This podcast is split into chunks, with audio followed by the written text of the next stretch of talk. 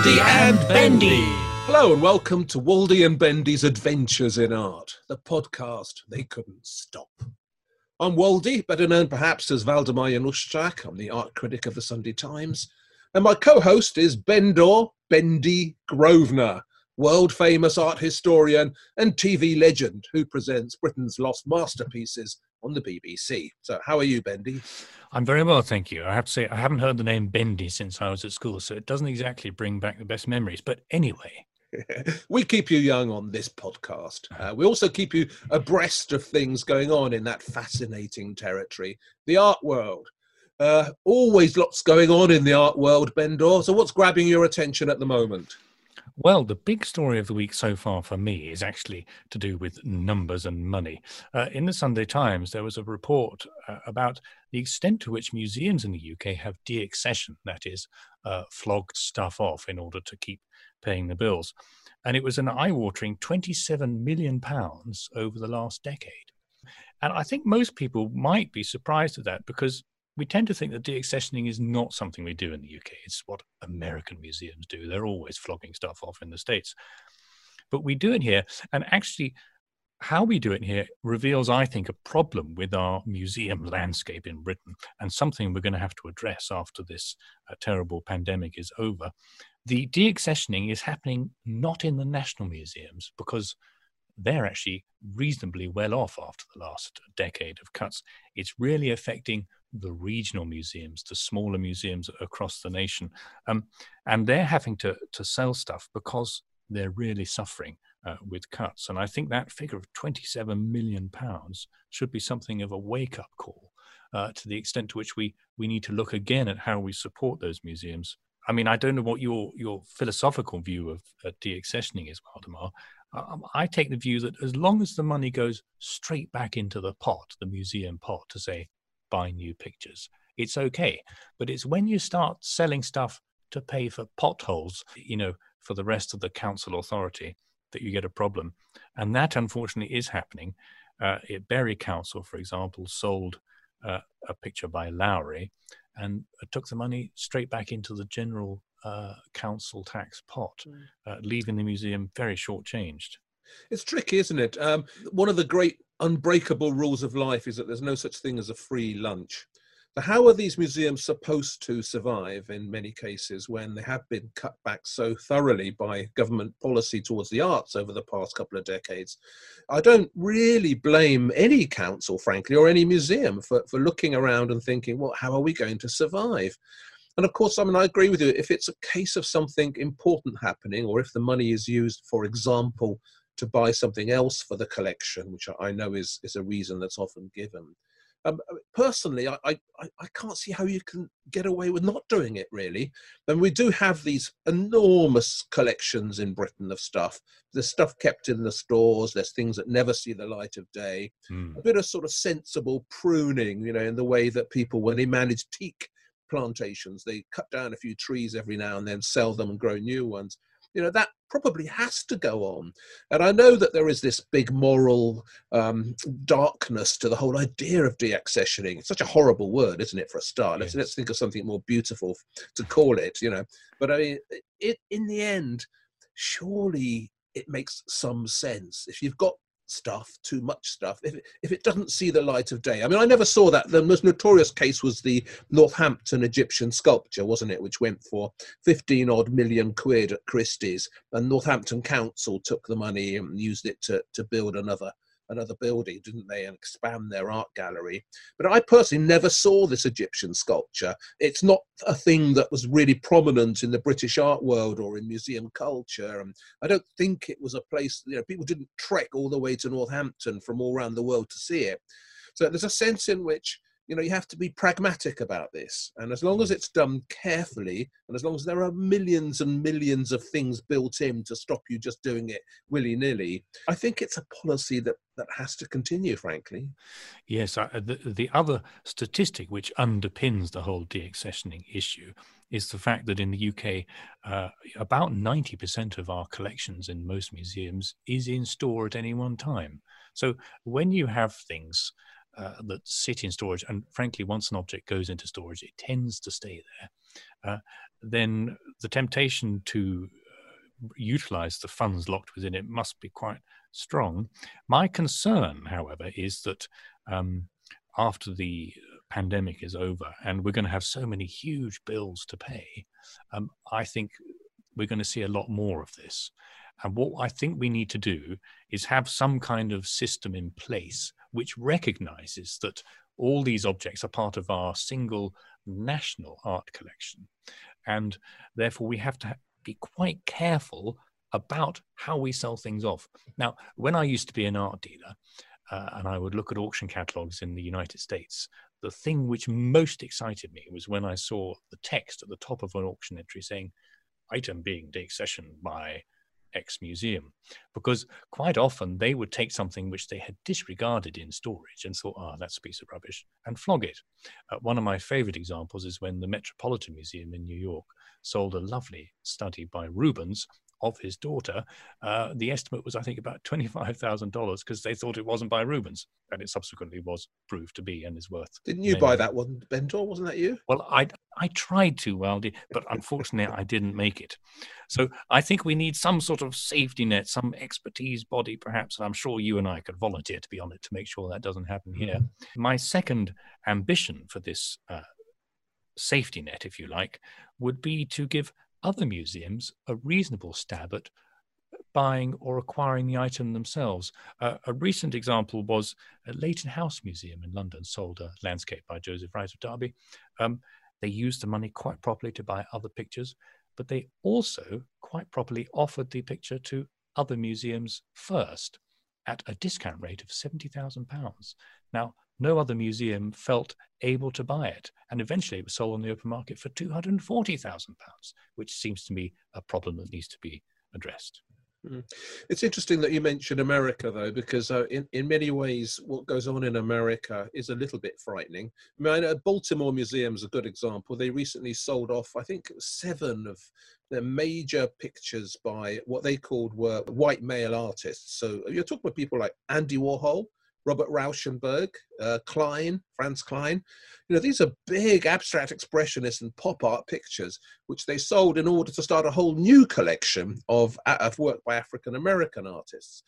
Now, I've got um, nothing but interest and sympathy for people wanting to build up collections of African American art. That's a really good cause.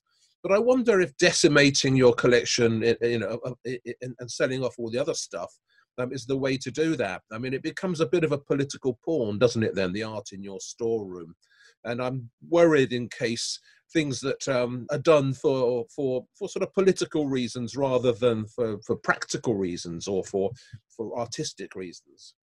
Yes, it's always dangerous when uh, museums follow a, a, political current too strongly. That said, I have to say I don't think there's any shortage of Andy Warhols in museums, and I think uh, broadly a museum that doesn't sort of feel able to energize itself with new acquisitions is, uh, frankly, a dead museum. Well, anyway, that's uh, a lot talked there about deaccessioning, terrible word. Uh, I wanted to talk about something slightly different, uh, Bendor. I, I, was writing about Gauguin in my uh, article in the Sunday Times this week, but there's amongst these hundreds of shows that are not happening right now is one I was really looking forward to at the Royal Academy, which is it's called Gauguin and the Impressionists, and it's a collection in Copenhagen called the Ordrup Gard Collection. I know I've mispronounced that. Uh, and it's a collection of largely French 19th century pictures, which were built up by uh, a, Danish collector in the 20th century, housed in this beautiful little museum in the suburbs of Copenhagen.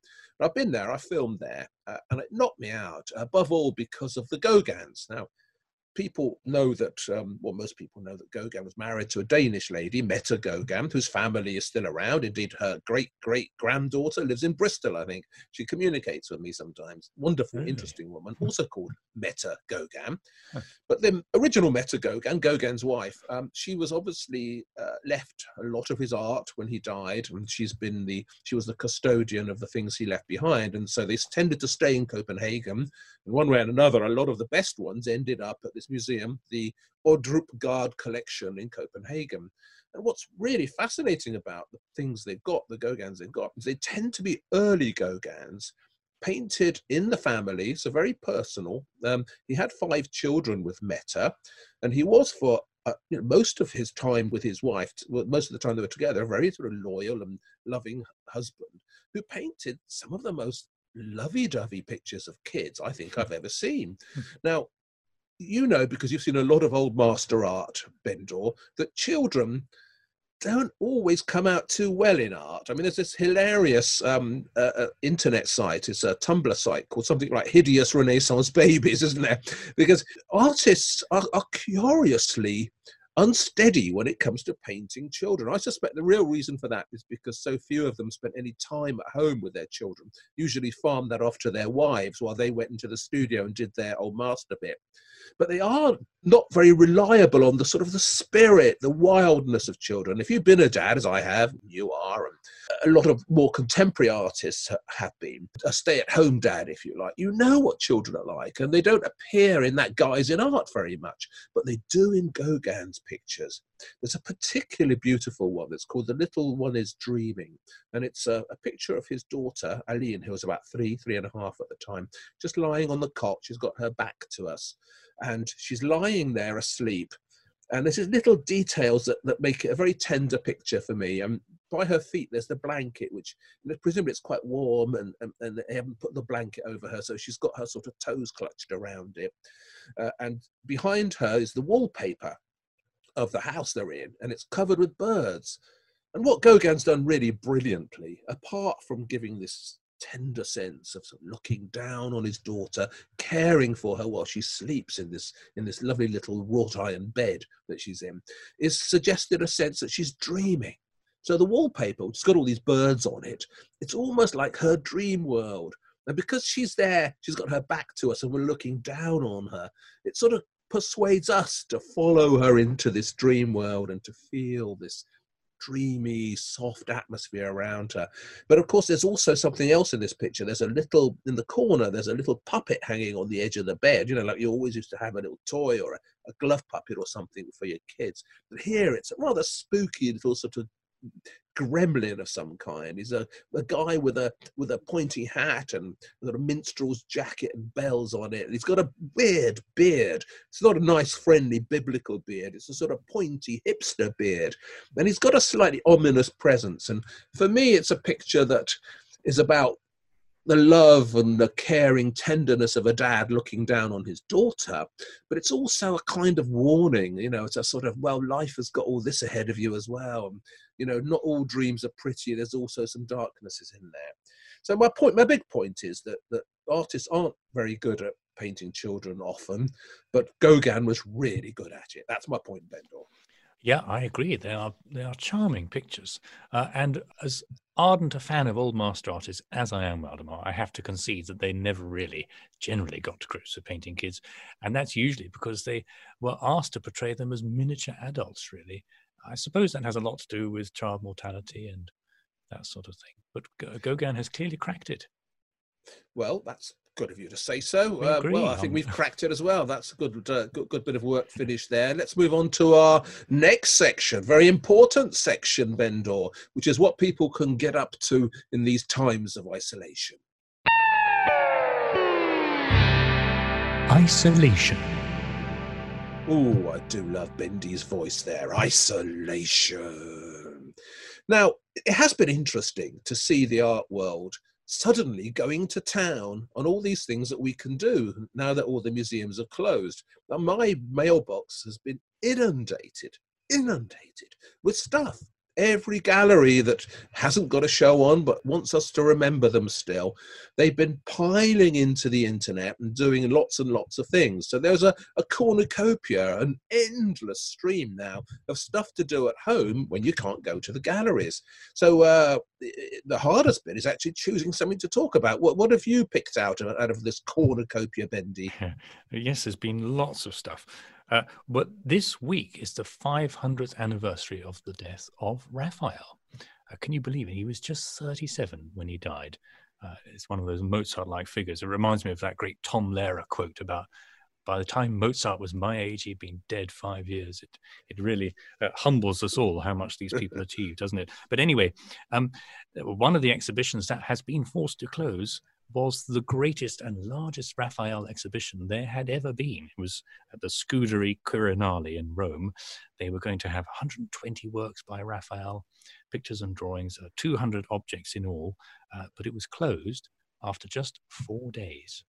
Uh, and what a blow uh, to art lovers that that was. Um, the good news is they've put up uh, an array of very good videos on the YouTube site, and we'll have links to that on our page.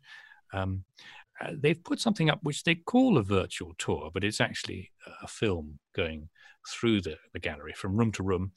The commentary is all in Italian. I don't speak much Italian. I don't know about you, Waldemar, but I quite liked actually not being able to understand every word. It was it sort of helped take me out of the current uh, dark times, looking at lovely works by Raphael and and hearing a dreamy Italian voice wittering away about it. Um, now, when I was in, I was in Rome just before the, the, this all started in Europe, and I saw the posters for this exhibition everywhere, and it said Raphael 1520 to 1483, and I thought, oh. They must have had a typo there because normally you would write Raphael 1483 to 1520. But actually, as you see in the video, this is an exhibition which goes backwards and I've never seen an exhibition which goes backwards. Have you? Uh, uh, not deliberately, but um, I have I have wandered by accident through them from the wrong entrance or the wrong, the exit as the entrance, as it were. Yes, yes it's often a good way to avoid the crowd. It's stimulating. It? Mm. But I actually this was a really uh, intriguing and fascinating way of approaching an artist because the first object you see is a replica of Raphael's tomb in the Pantheon. It's quite cleverly done by the look of it, and he asked the question. He was so lauded when he died how did he get to that place? And then it goes back through his career right to his childhood. Uh, and Raphael is one of those extraordinary artists, isn't he, who seems to emerge fully formed. So often great artists take a, a, while to get going, don't they? You know that his birthday, was just happened right now, 6th of April. So he, he was born on the 6th of April. He died on the 6th of April. Yes. Uh, and 6th of April was Palm Sunday. So all very kind of fitting, I thought, when I was uh, looking at the, the, the dates and I was watching these films on the Roman website. Well, and I think Raphael is he's a good artist to um, uh, detach yourself from scary times, isn't he? Because everything, I mean, beauty is a word overused in our game, Waldy, but it, almost everything he does is is beautiful and harmonious, isn't it? Uh, there's no there's no violence for violence sakes in in Raphael's work, and, and so this was a, a lovely 15 minutes to to study art in isolation. Uh, if you fancy more Raphael, uh, there is a very good virtual tour on the Vatican Museum's website where you can go through the amazing suite of Raphael rooms. Um, the definition is really good, and even though it pops up on the screen, it still seems when you stand in front of things like the School of Athens, the, the, the, the perspective that Raphael just completely mastered still pops out at you, and you think, gosh, am I really looking at a painting? Mm-hmm. So I recommend that. The other advantage, of course, is you can go through the Raphael rooms when they're empty which is something I've never done. I've only ever been in a horde of crowds. I don't know about oh, you. Oh, I've done it. No, I've done it. You know, this is the great thing about, about being as old as me. You've filmed all these things. So I have filmed in the Raphael stanzas, and what an exciting experience it was. And they, they, but recently, they, they, I think they spent about 10, 15 years restoring them of late. They were always closed uh, whenever I went the last few times. And they now look glorious because after that huge restoration, of course, they're back to some of their original sparkle. It's such yeah. a such an extraordinary achievement, such a sustained effort of of brilliance. So the thing about Raphael is that he's he was immensely popular. He was like the great high Renaissance genius right up until the end of the 19th century. I mean, there are most most artists would rate him much higher, for example, than Leonardo da Vinci or, or even Michelangelo because of this beauty, this perfection that he brought to art. He was the the one they all aspire to. But then he went curiously out of favour. The 20th century wasn't really big on Raphael. There's a sense in which that kind of gentle beauty that you talk about, the sense of perfection, didn't really push the right buttons in the 20th century. Well, a violent age. But it's only recently again. I know I'm not. I'm not saying that's my view. I'm saying that's what happened to him. Uh, in the world of sort of cubism and expressionism and Otto Dix, you know, there's not much room in your hearts for, for the for the beauties of Raphael, but yeah. that's changing a bit. And I also think, see, Raphael himself had had a darker side to him than we often recognize. And some of his late work is, is sometimes presented as a kind of precursor of mannerism. One of the great things about him was that he was actually multi multi talented and could do everything. He could do portraits, he could do religious pictures, he could do fresco, he could do oils, and he could do a bit of darkness too. And the late Transfiguration is the one that people always hold up. So he was someone who well, I think in a, in a great way, because he's been slightly forgotten, is, is there ripe for rediscovery, if you like? And there, there is a big Raphael show, isn't there, heading for the National Gallery? I don't know if it still is or what form it's going to arrive in, but I do know it has an ambition to reintroduce us to him, which I personally will, will, will be very grateful. Yeah, well, we're lucky that because he's such a big name and so uh, well photographed, that he is an artist we can study in some depth in our isolation. On the Google Arts and Culture site, you can really zoom in on some good Raphael pictures in, in high resolution. We should tell all, to everybody listening that all these references, every time Bendy mentions a website and all that, that's, that is actually going to be down on. If you go to the Sunday Times web pages, you'll find all those places to go to and, and to click and, and, find out more. Um, I, I've taken a very different tack here, Bendy. So I've forced you to uh, to look at the Andy Warhol show at Tate Tate Modern. Now this is one of the many exhibitions that opened, and it was open for more than four days, I think, but not much longer, and it's now closed. So Tate Modern eh, has done what everybody's doing, which is they've sent a team in um, and filmed the exhibition and, and produced a virtual tour of it, if you like. Uh, what happens is you've got the two curators of the show from the Tate sitting there on a chair, uh, talking about the exhibition, telling us what their ambitions were for it, and then we get. Uh, as they're talking, we get to see the show. So bits and pieces of the pictures come up. Warhol is discussed, uh, and uh, the ambition, I trust or I believe, is to give you a real sense of what the exhibition is like. Now, the reason I want to mention it is is because it doesn't do that for me. It, to me, it's a kind of object lesson in how not to do a virtual tour of a show, because you've got the two guys talking on the chair, and they're pretty informative, and they give you their view of what Warhol was about and what he did. But I couldn't get any kind of picture of how the exhibition looked. to me, it's a it's a sort of failure in the way that you film shows. There's not enough wide shots that give you a, a, sense of going from room to room.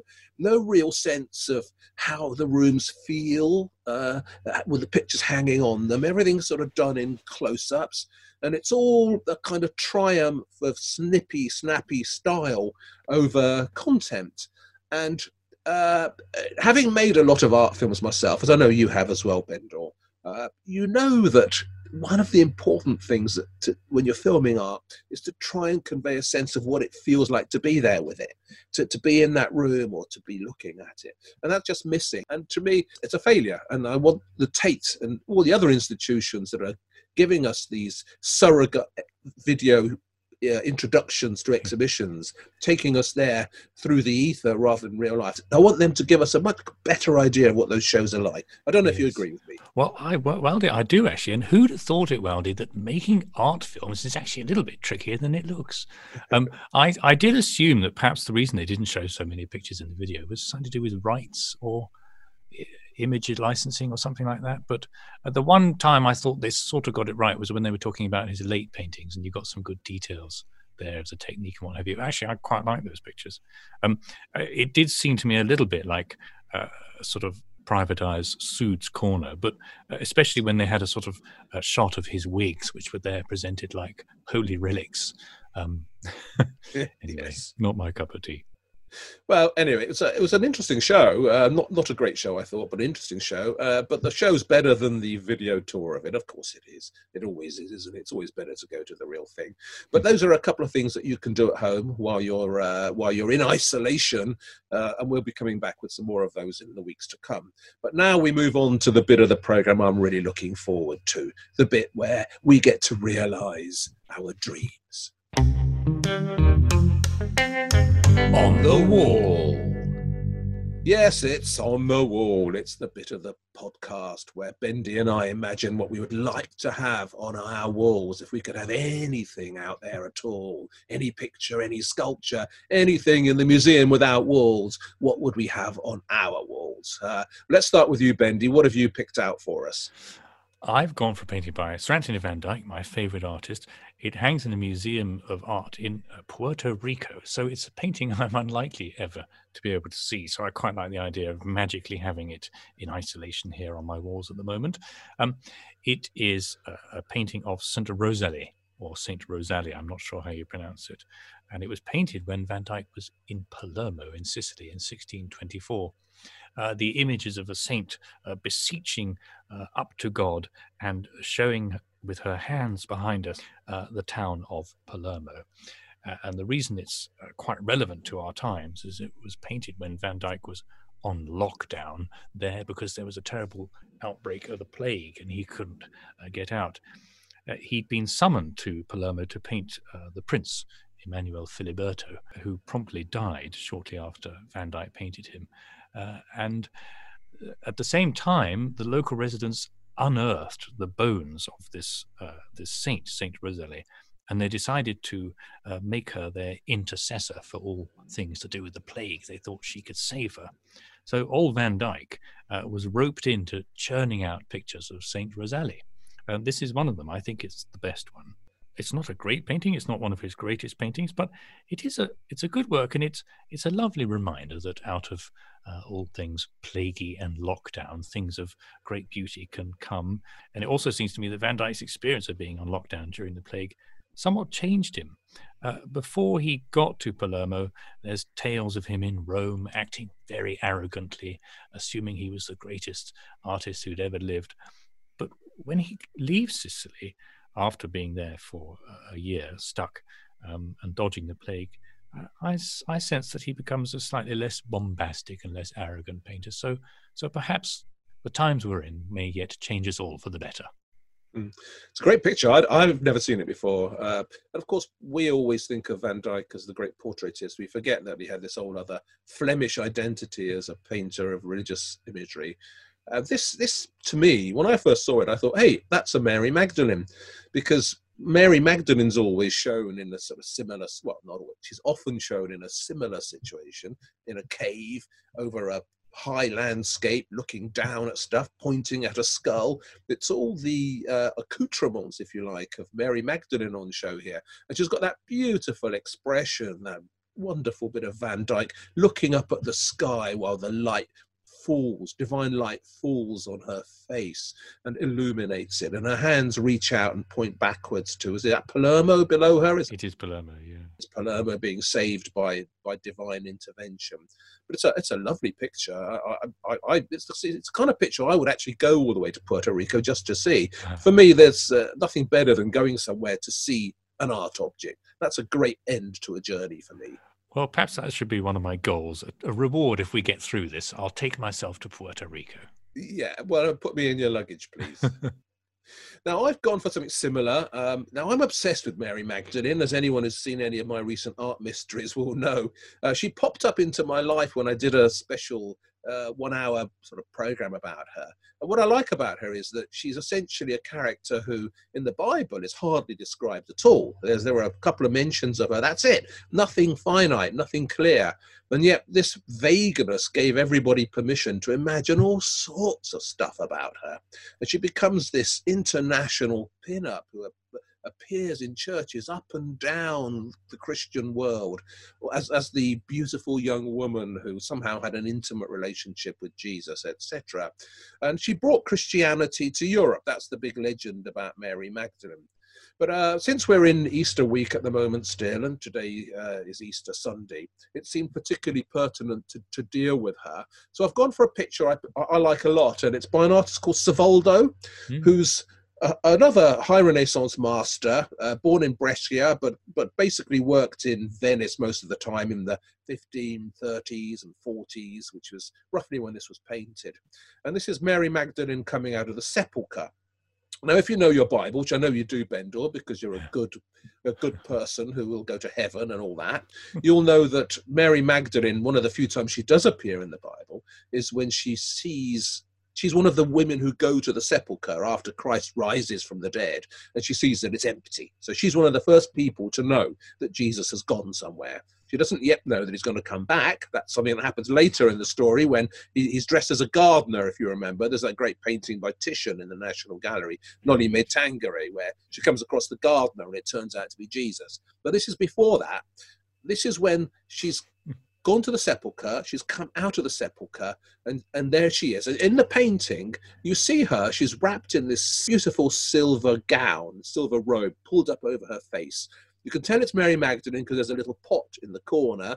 Pot is always her attribute because she used to spread beautiful perfumes on people. Mm. Uh, and she looks towards us and there's a, quizzical expression on her face. She's got a sort of hand up by her chin, and she's crouched and, and just staring, as if as if something's just happened, and she's looked she's looked round to see us. And of course, what's brilliant about it, absolutely brilliant, is the light, right? So she's got this silver gown, and that silver gown is bright on her back. You can see it's particularly bright. There's a lot of light beaming there. Why? Because Jesus is there, unseen, outside the picture, pretty much where we are. Jesus has just appeared to her, and she's turned round, she's heard a noise, and there he is. And her only indication that he's there is this glorious light that's fallen on her. So it's a a beautiful piece of, of high Renaissance conceptual art. Savoldo was a, was a, a, great painter, in my opinion, who was overlooked for quite a long time. I mean, he was basically forgotten about for the 16th, 17th, 18th centuries. It wasn't until the late 19th century people started to talk about him again. And this work, which exists also in several versions, there's a, another one in the Getty Museum in Los Angeles. This work, for me, sums up what's so brilliant about him because it's, it is a conceptual artwork. I mean, it's all this going on, this brilliant storytelling, but it's all done so subtly. So uh, at Easter time, when you have to think of Mary Magdalene, this seems to me to be a particularly appropriate picture. It's a real feast. Uh, the, the, technique is extraordinary. That uh, drapery is uh, is very tangible, isn't it? You want you want to reach in and crinkle it yourself. Oh, I do. And I also want to reach in and crinkle you too, Bendor, you lovely, lovely man. Uh, unfortunately, we've run out of time, so that'll have to wait for yet another week. Uh, that's the end of uh, our little peregrination across the art world for, for this week, but hopefully we'll be back with plenty more. Remember, everybody, nothing better than art. Take care of yourselves and stay safe.